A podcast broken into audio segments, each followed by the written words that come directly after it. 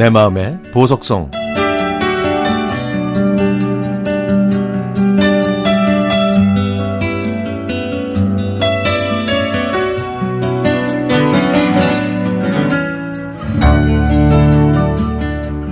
IMF로 온 나라가 충격에 휩싸이고 근무오기 운동이 한창이던 시절. 제대하고 복학해서 임용고시를 준비하던 제 친구는 성실하고 공부를 잘했기 때문에 곧바로 선생님이 되는 줄 알았습니다. 그런데 오랜만에 만나서 술잔을 기울이던 친구의 뭐 얼굴은 무척 힘들어 보였죠. 시험에 대해서 물어보기도 어려울 만큼 어두운 얼굴이었습니다. 나 시험 붙었어. 야, 뭐, 근데 야구인데 얘기를 하네. 야, 너 얼굴이 무서워서 물어보지도 못했잖아.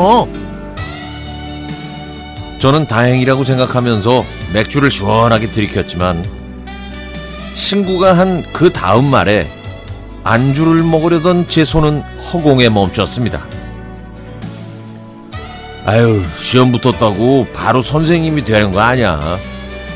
일단 자리가 나서 임시 교사라도 해야지 무언가 보이든지 할 거야. 아, 그래? 에이, 나는 아무것도 모르니까 뭐 딱히 해줄 말이 없네.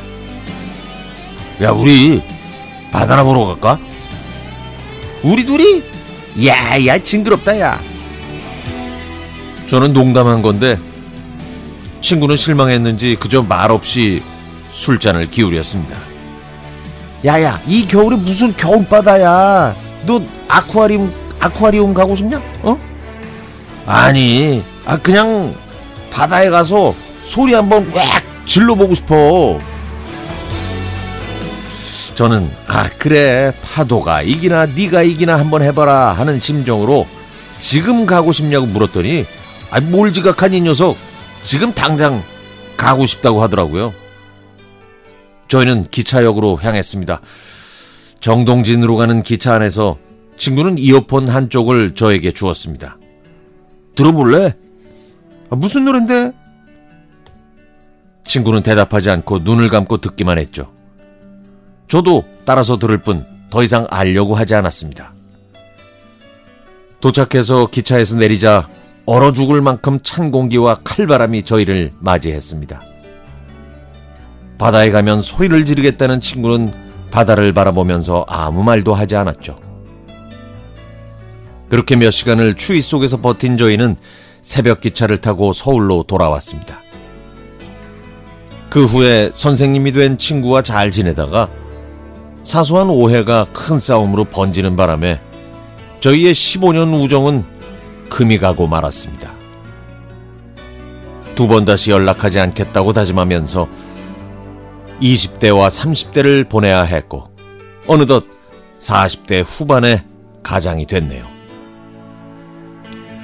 어느 날 퇴근하려고 차에 타서 라디오를 들었는데 귀에 익숙한 노래가 흘러나왔습니다. 저는 시동을 끄고 노래를 끝까지 들었습니다. 그리고 DJ의 친절한 설명으로 20년 만에 이 노래의 제목을 알 수 있었죠. 다른 친구의 도움으로 선생님이 된 그 친구의 연락처를 알아냈지만 옛날 일이 생각나 차마 전화하지 못하고 있었거든요. 그래, 내가 먼저 다가가자. 오해도 내가 만든 거고 내 잘못이지 뭐.